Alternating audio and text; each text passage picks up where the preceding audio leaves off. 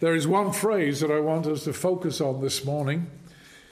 It's there in verse 15, in the second part of verse 15, as Joseph, uh, sorry, he begins to bless Joseph and says to, to him, God before whom my fathers Abraham and Isaac walked, the God who fed me, who has fed me all my life long to this day, the angel who has redeemed me from all evil, bless the lads.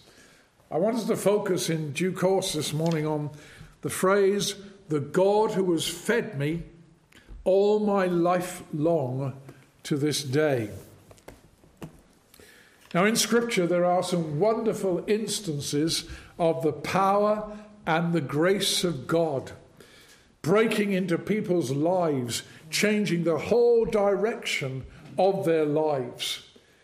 Perhaps one of the most prominent examples in the Old Testament is Manasseh. You boys and girls remember Manasseh? He was not a, a man who you would think that God would ever do anything with because he was a man given to bloodshed for 55 years and he was taken away captive into Babylon. And while in Babylon, God humbled him, subdued him, and changed his life and brought him back. Then, of course, in the New Testament, you have the example of the man Saul of Tarsus, who became the greatest apostle of the Lord Jesus Christ. Saul was a persecutor, he was a violent man, he was a blasphemer, but the power of God broke into his life. He was confronted by Christ and a changed man. I'm not sure you want to put Jacob in this, quite the same category as Manasseh or the Apostle Paul. Yet that same power and grace of God worked powerfully in this man's life. God renamed him Israel. He became the father of the 12 tribes. But if you know anything about the life of Jacob, you would say it was a checkered history, to say the least. It's covered in the last 25 chapters or so of the book of Genesis. And I have no hope of covering all of that by any stretch of imagination.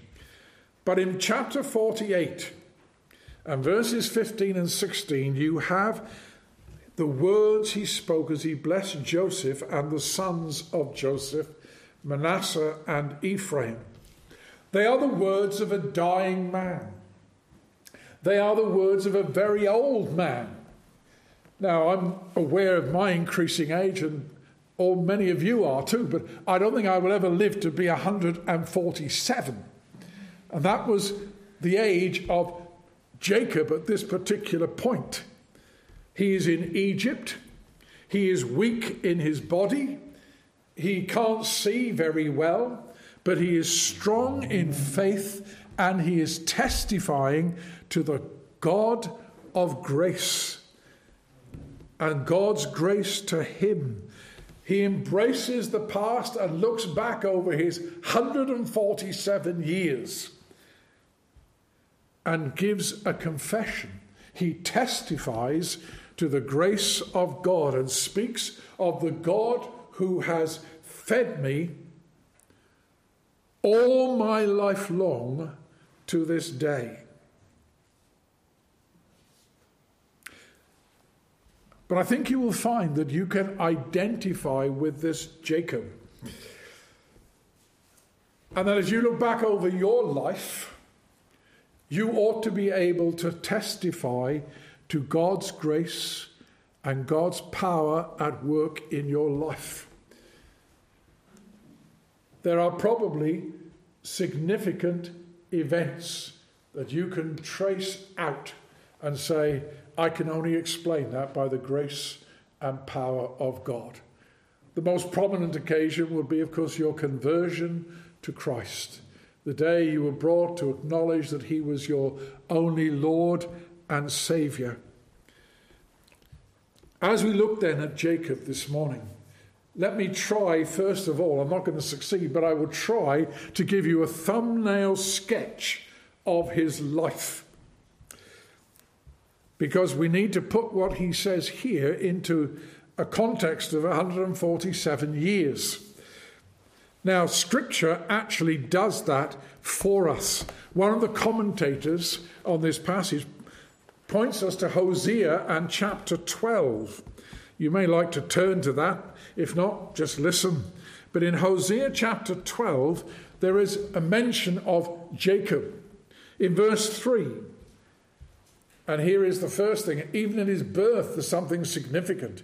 He took his brother, Esau, that was, verse 3, he took his brother by the heel in the womb, and in his strength he struggled with God.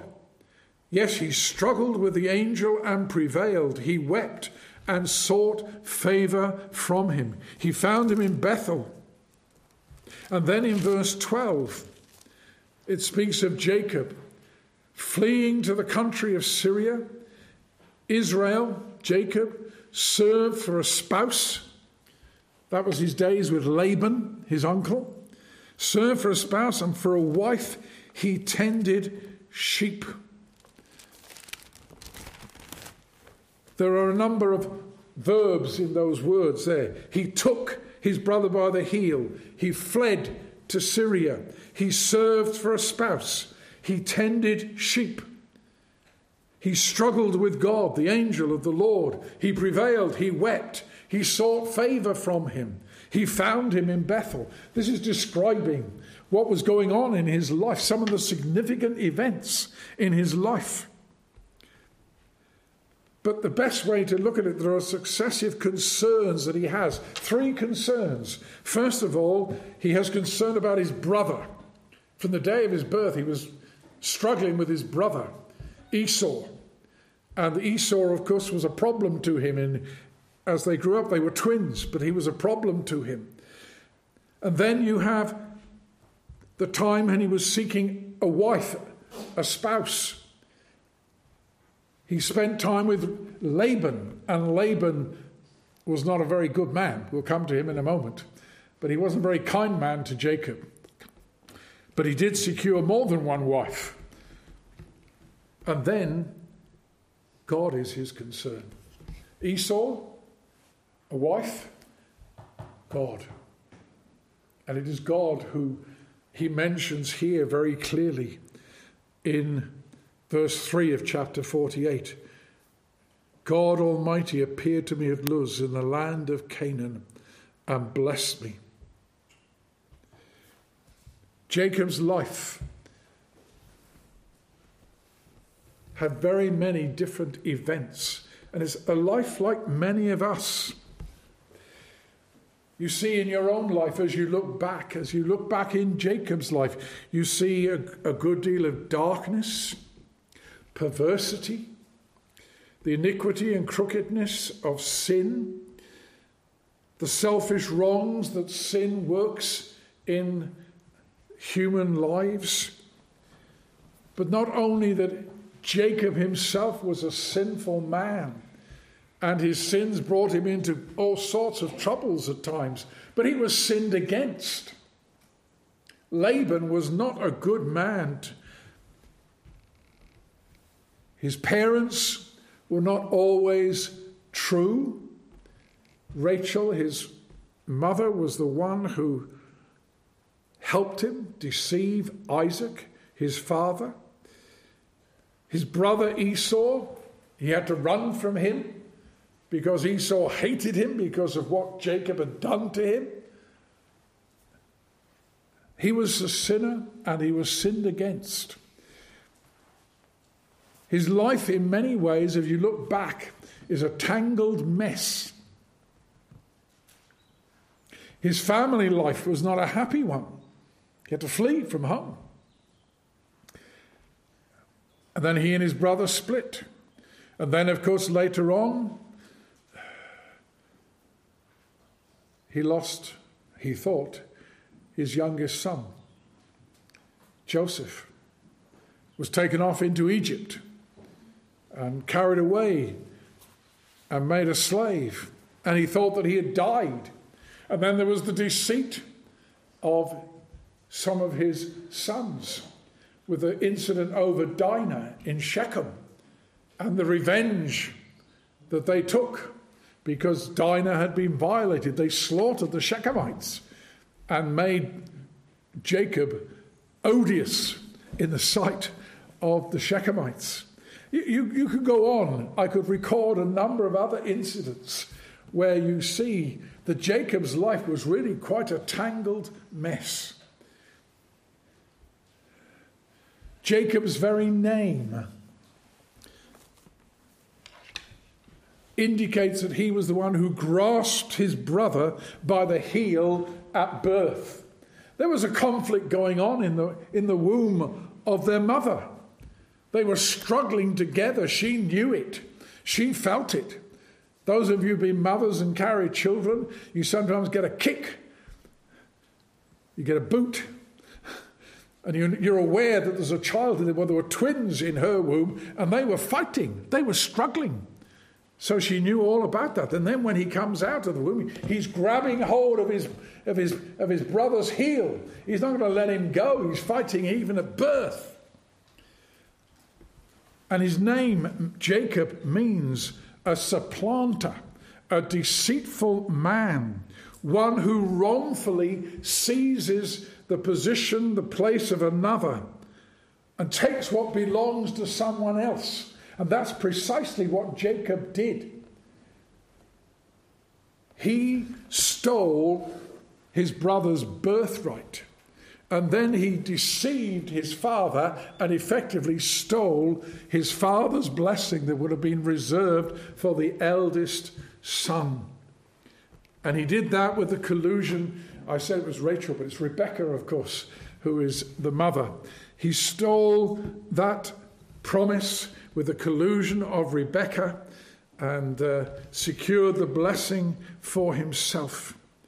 And then he has to pay dearly for what he has done to Esau. He has to flee for his life. He's afraid of Esau's revenge.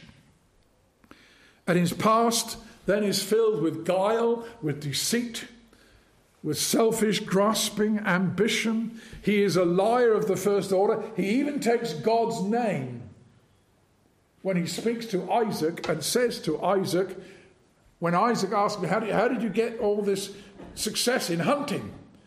He said, Well, the Lord gave me success. You liar, Jacob. It was your mother who concocted all this and produced the food, the favorite food for Isaac and he's driven away. And for 20 years, he looks after sheep and he goes to be with Laban. Laban must be one of the meanest men in the whole of the Old Testament scriptures. But what he was doing was giving Jacob a taste of his own medicine. Jacob had been a deceiver, Laban's a deceiver. But God blesses him even then and prospers Jacob. And Laban knows that. But Jacob goes away with a, a, a load of sheep and goats and returns to the land of Canaan. But God met him at various points in his life. Met him at Bethel or Luz, there in chapter 28. That's called the house of God. And he made a vow there if the Lord be with me and keep me in this way, gives me bread and clothing, and I return in peace. The Lord will be my God.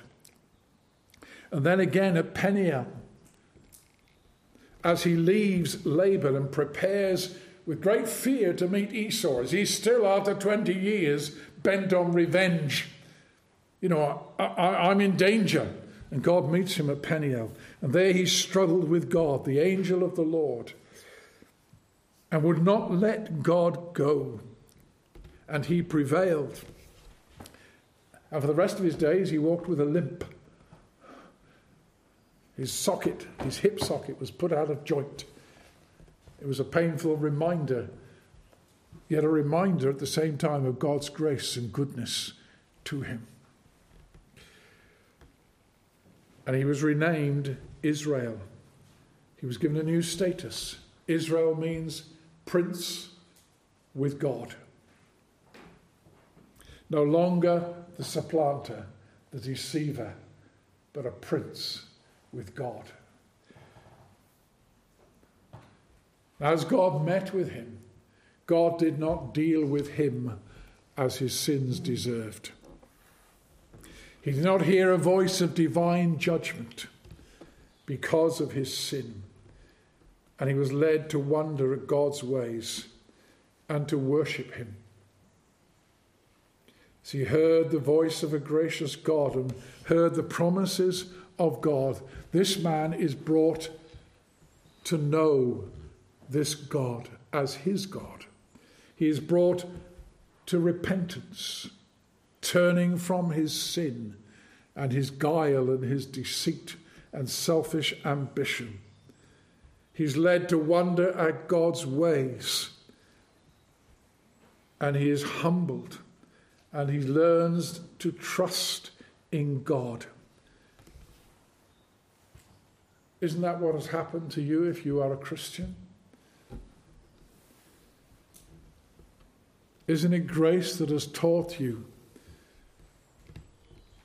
In the same way that God taught this sinful, selfish deceiver. You may not have the same sins as Jacob, but you have sins and sins that would keep you far away from God if He were to mark them and count them against you. Now, I've given you a very inadequate thumbnail sketch. But when we are told in Hebrews chapter 11 that this man, as he was dying, was full of faith, that's how he blessed his grandsons. Hebrews chapter 11 and verse 21. By faith, Jacob when he was dying, blessed each of the sons of Joseph and worshipped, leaning on the top of his staff. A very different man from the man who stole Esau's birthright and stole the blessing and deceived his father.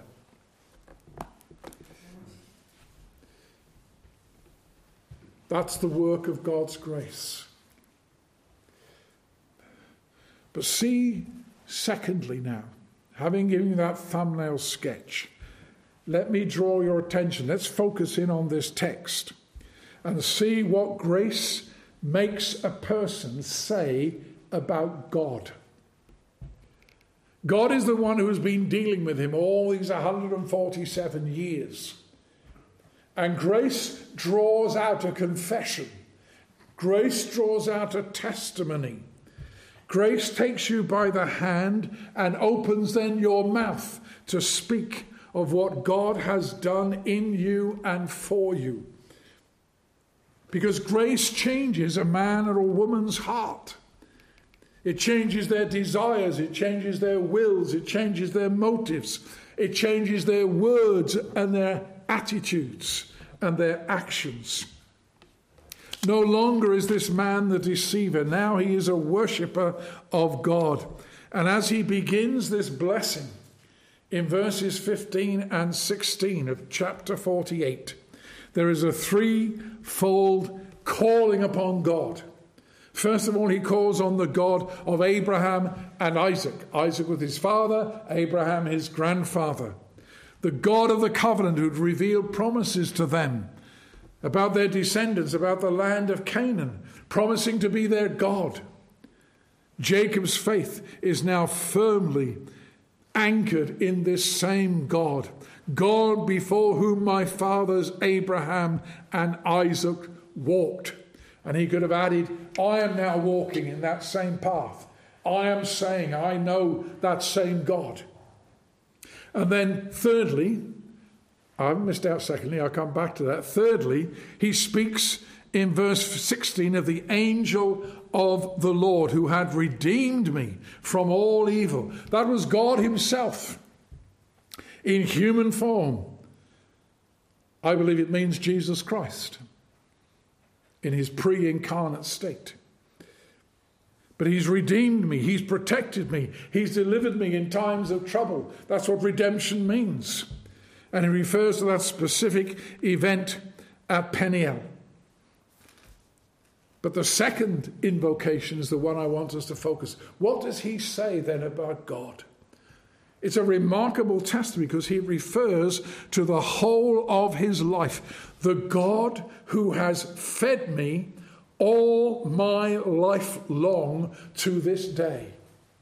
Now, put that in the context of the checkered history of this man that we briefly tried to survey. And here he is, 147 years old. Here he is, soon to depart from this earth, and he confesses, This God has fed me all my life long to this day. That is a wonderful testimony of a weak and dying man. God has fed him. Literally, it means God has shepherded me. It's a word that is used repeatedly in the Old Testament of a shepherd. Feeding the flock is only one part of being a shepherd. Some versions actually translate it the God who has been a shepherd to me, my shepherd. Jacob had been a shepherd himself, like David after him. He knew what it was to look after sheep. He knew how difficult it was. But shepherds in the Middle East used to lead their flocks. Don't think of a shepherd as you see a shepherd with his dog in this country. It's a very different skill that you need to be a shepherd looking after sheep and goats in the, in the Middle East. You led your flock, you guided them to good pasture, you supply, to supplies of water, you guarded them from wild animals. You looked after them when there wasn't rain around. You found water for them. You cared for them if they were sick and injured. You didn't take them off to the vet. There were no vets. The shepherd was the vet. He was the one who knew how to look after the sheep when they got diseased and bind up their wounds and strengthen them. He refers to all the perils that he faced as a shepherd in chapter 31 and verse 14. He says, God was with me when I was with Laban, when I was looking after the sheep, when I was exposed to the cold and the frost and the drought, when I was looking for good pasture. This is what God had taught him. This is what grace teaches you. It teaches you to trace out the hand of God in your life and to confess Him and to praise Him. Now, it's quite clear that Jacob had been doing this during his life. Let me just read for you a number of incidents where you can see how this testimony to God's grace would have grown. In chapter 28 and verses 13 to 15, we read there Behold, the Lord stood above it and said, I am the Lord God of Abraham your father, and the God of Isaac, the land on which you lie, I will give to you and your descendants. This is at Bethel.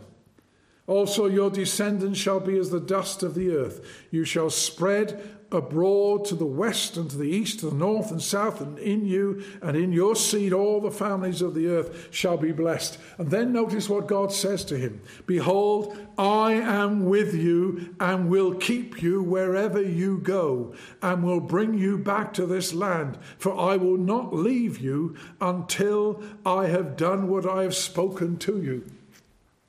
Now, those are God's words to Jacob at Bethel. But he takes them on board. He applies them and takes this is the promise of God. This is the grace of God. This is what he will do for me. And he is going to trace that out. In chapter 31 and verse 5, now this is Jacob's testimony. He is responding to what God told him at Bethel. And now, as he flees from Laban, he says, verse 5 I see your father's countenance. He's speaking to Rachel and to Leah. I see your father's countenance, that it was not favorable toward me as before. But then notice what he says But the God The God of my father has been with me. He's been a shepherd. He's guarded me. He's kept me. He's looked after me. And again, the same chapter in verse 42. Unless the God of my father, the God of Abraham and the fear of Isaac, had been with me, surely now you would have sent me away empty handed. God has seen my affliction and the labor of my hands and rebuked you last night. Those are his words to Laban. Again, he's testifying. You could do me no harm because God was with me. Or again, chapter 32 and verse 9. Again, he's on his way to meet Esau now. And Jacob said, O God of my father Abraham and God of my father Isaac, the Lord who said to me, Return to your country and to your family, and I will deal well with you. He's recalling the promises. He's applying those promises. He's been trusting in this God, and now he's tracing it out as events unfold in his life. I'm not worthy, he says, of the least of all the mercies and of all the truth which you have shown your servant. He's been humbled, he's been brought to repentance. I crossed over this Jordan with my staff, and now I've become two companies. Deliver me, I pray from the hand of my brother, from the hand of Esau, for I fear him, lest he come and attack me and the mother with the children. For you said, I will surely treat you well and make your descendants as the sand of the sea, which cannot be numbered for multitude. He's, he's reflecting again on the promises. He's pleading those promises of God. And this is all adding to his testimony, his experience, and his understanding of God's dealings with him. And then in verse 30, at Peniel, Jacob called the place, this is 32 30. So Jacob called the name of the place Peniel, for I have seen God face to face, and my life is preserved. I've seen God, and I'm still alive. I've not died. He's watching over me, He's caring for me. And finally, in chapter 35 and verse 3.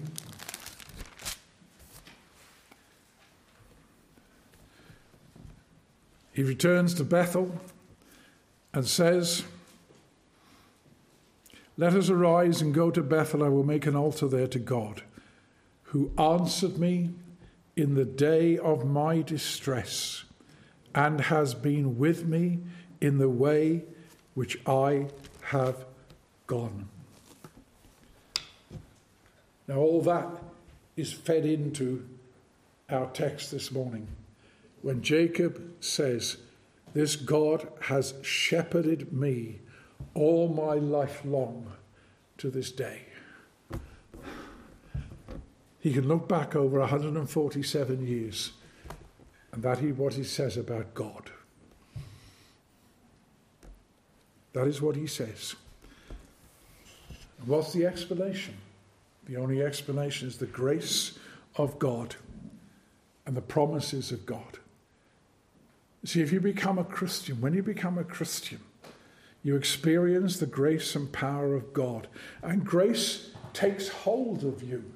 It changes your heart and your mind and your attitudes and it fills your mouth with good things about God, with a testimony about God and His goodness and kindness to you, His love, His faithfulness, His guidance, His shepherd like love and care.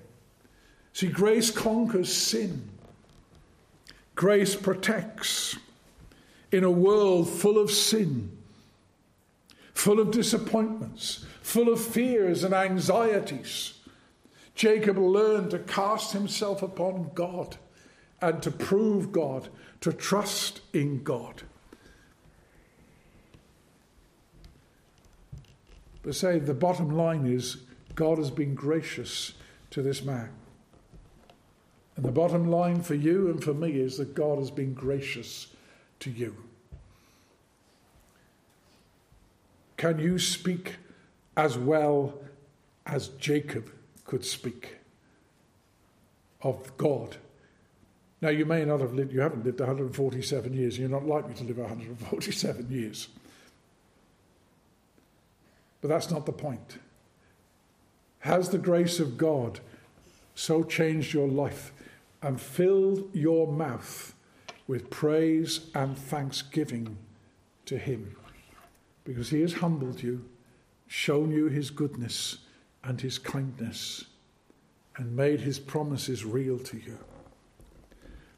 And that brings me, thirdly and lastly, to say, well, if this is the case, then make Jacob's testimony your personal testimony.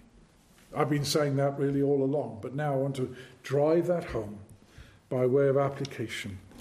Jacob finished well. By that I mean he died, and he died testifying to the goodness of the shepherd like God who had cared for him all the days of his life. He had had a turbulent life. Even after God had met with him at Bethel and again at Peniel, there were hard times. The Dinah incident in Shechem, the apparent death and loss of Joseph, and all the famine then that came as a consequence, and his long journey down to Egypt. It wasn't easy. But this wasn't a story of all's well that ends well. That's the way the world speaks. That is not a biblical way of looking at your life. This is not just the wishful thinking of an old man who's beginning to lose it mentally, a fading memory. His memory is very good, and therefore his testimony of God is very good. He remembers the good things that God has done for him despite his sin and the sin of others against him. How can you make Jacob's testimony your own? Well, you cannot do that until you begin at the right place. The God who made you is the God who is gracious to sinners like you. You're a sinful creature, you deserve nothing, nothing but the wrath of God because of your sin. And I'm no different. When we come into this world, we are sinful. We go astray from our mother's womb. Isaiah says, All we like sheep have gone astray. Everyone's gone their own way. That is what Jacob was doing. He wanted the blessing, he wanted the birthright. And he was gonna, not going to stop at anything to get them because of this driving, selfish ambition. Many of you will be familiar with Psalm 23. Really, that's the next stopping point if you're going to go through scriptures because that describes how God is a shepherd to his people, how God was a shepherd to David. But that is echoed then clearly in this passage here. This is the first passage where you find God referred to effectively as a shepherd. I believe that Jacob would have sung Psalm 23 without any difficulty. He would be able to say, Surely goodness and mercy have followed me all the days of my life. I will dwell in the house of the Lord forever. Does that describe you? Is Jacob's testimony your testimony? Now, you might say, well, how can I taste God's grace? How can I know this grace? I'm not sure that I do know that grace. God revealed himself to Jacob in a very personal way. No angel of the Lord is going to appear to you. There's going to be no dreams, no visions. But God revealed himself to Jacob personally. Must I wait then for something similar? No. Must I wait till the end of my life? No. definitely not. The longer you leave coming to Christ, the more difficult it will be. And the less likely you are to do that. What must you do? Well, we have the scriptures. These are the living and abiding words of God. And here in the scriptures, and here Sunday by Sunday, you hear the preaching of the gospel of Jesus Christ. You hear about the forgiveness of sins through the atoning death of Christ on the cross. You hear about the gift of eternal life that Christ gives to those who put their trust and confidence in Him. And if you will ever have a testimony like the testimony of Jacob, then you must begin by coming to Jesus Christ to be saved from your sins, to know that you are forgiven, to find your heart and life changed, and the grace and power of God seizing hold of you and changing the whole direction of your life. You need to see the Son of God, the descendant of Abraham and Isaac and Jacob, the Son of God who took flesh and blood and who suffered and who died an awful death on the cross in order that we might have our sins washed away, turning aside the wrath of God because he bore the wrath of God that we deserved. And when we see then the incarnate Son of God crucified and going to Him and running to Him as the only Saviour, then we find out we are humbled because that's the only way you can come. Because you cast yourself as a lost and guilty sinner upon the Lord Jesus Christ and you cry out to Him for mercy.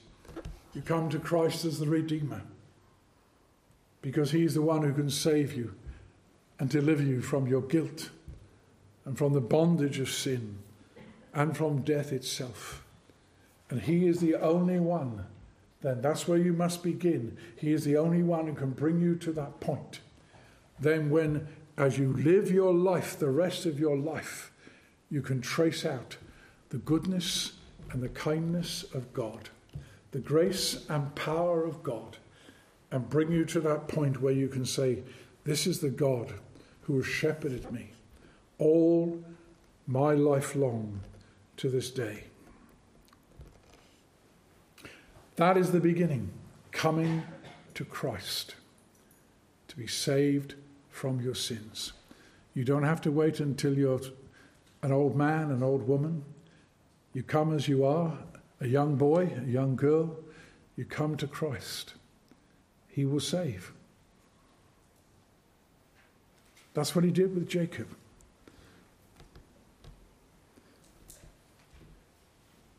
You fly on the wings of faith to the goodness of God. And of course, there will be times of trial, there will be tribulations, there'll be sickness, there'll be disappointments, there'll be anxious moments in your life. Your failings in the past will come back like a bad indigestion to remind you. And Satan will try to undermine your faith and your trust in Christ. He will try and drive a wedge between you and Christ. There will be temptations, therefore. There will be threats, perhaps, to your life. But those trials and those temptations, if they are rightly handled, will never silence your lips and crush that testimony to God's shepherd like love and care day by day. You say, well, how, how can that be? Well, look at the life of Jacob. His life was full of fears and anxieties, full of doubts, and full of his own personal failings. But you see, God deals well with those who put their trust in Him despite all their failings, their sins, and their weaknesses. God does not change in times of sickness, bad health, in life, in death.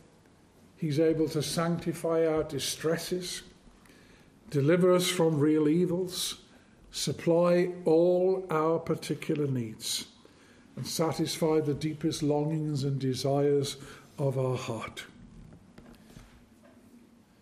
John Calvin said of the life of Jacob, by the rare and wonderful power of God, he had been in extraordinary manner delivered from many dangers. That should be your testimony. The older you get as a Christian, the stronger that testimony should be. I've tried to trace out, albeit inadequately in the time available, to trace out some of the stages where Jacob is being drawn away from his old sinful self to put his trust and confidence in God, to remember the promises that he has been given, and to live by those promises. This conviction, or this testimony rather, of Jacob should become increasingly your conviction. So you say, It is God.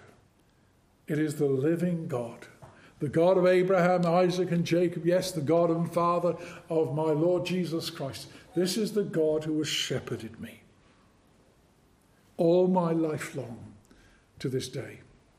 And if he's done it up to this day, he's not going to fail you now. He's not going to fail you. You will die full of faith, trusting, confident in this God. Jacob proved God's faithfulness, and God filled his lips and his mouth with praise and thanksgiving. Let it fill your heart. Let this testimony be yours and thrill your heart, filling you with confidence, renewing your love for God, and renewing your resolve to walk like Jacob before the God of Abraham, Isaac, and Jacob. Amen. Amen. Let's pray. Lord, we marvel that you have not left us to ourselves and to our sin and to our folly, to our blindness. You've not left us to the shame of sin and the wrath that will come upon us. You've reached down to us as you reached down to Jacob in grace and power. And you change hearts and lives and fill our mouths with praise and thanksgiving to you. Lord, may these things be so for us as a congregation here this morning. Bless your word to each and every one of us, young and old. And may the praise and glory redound to you forever and forever. Amen.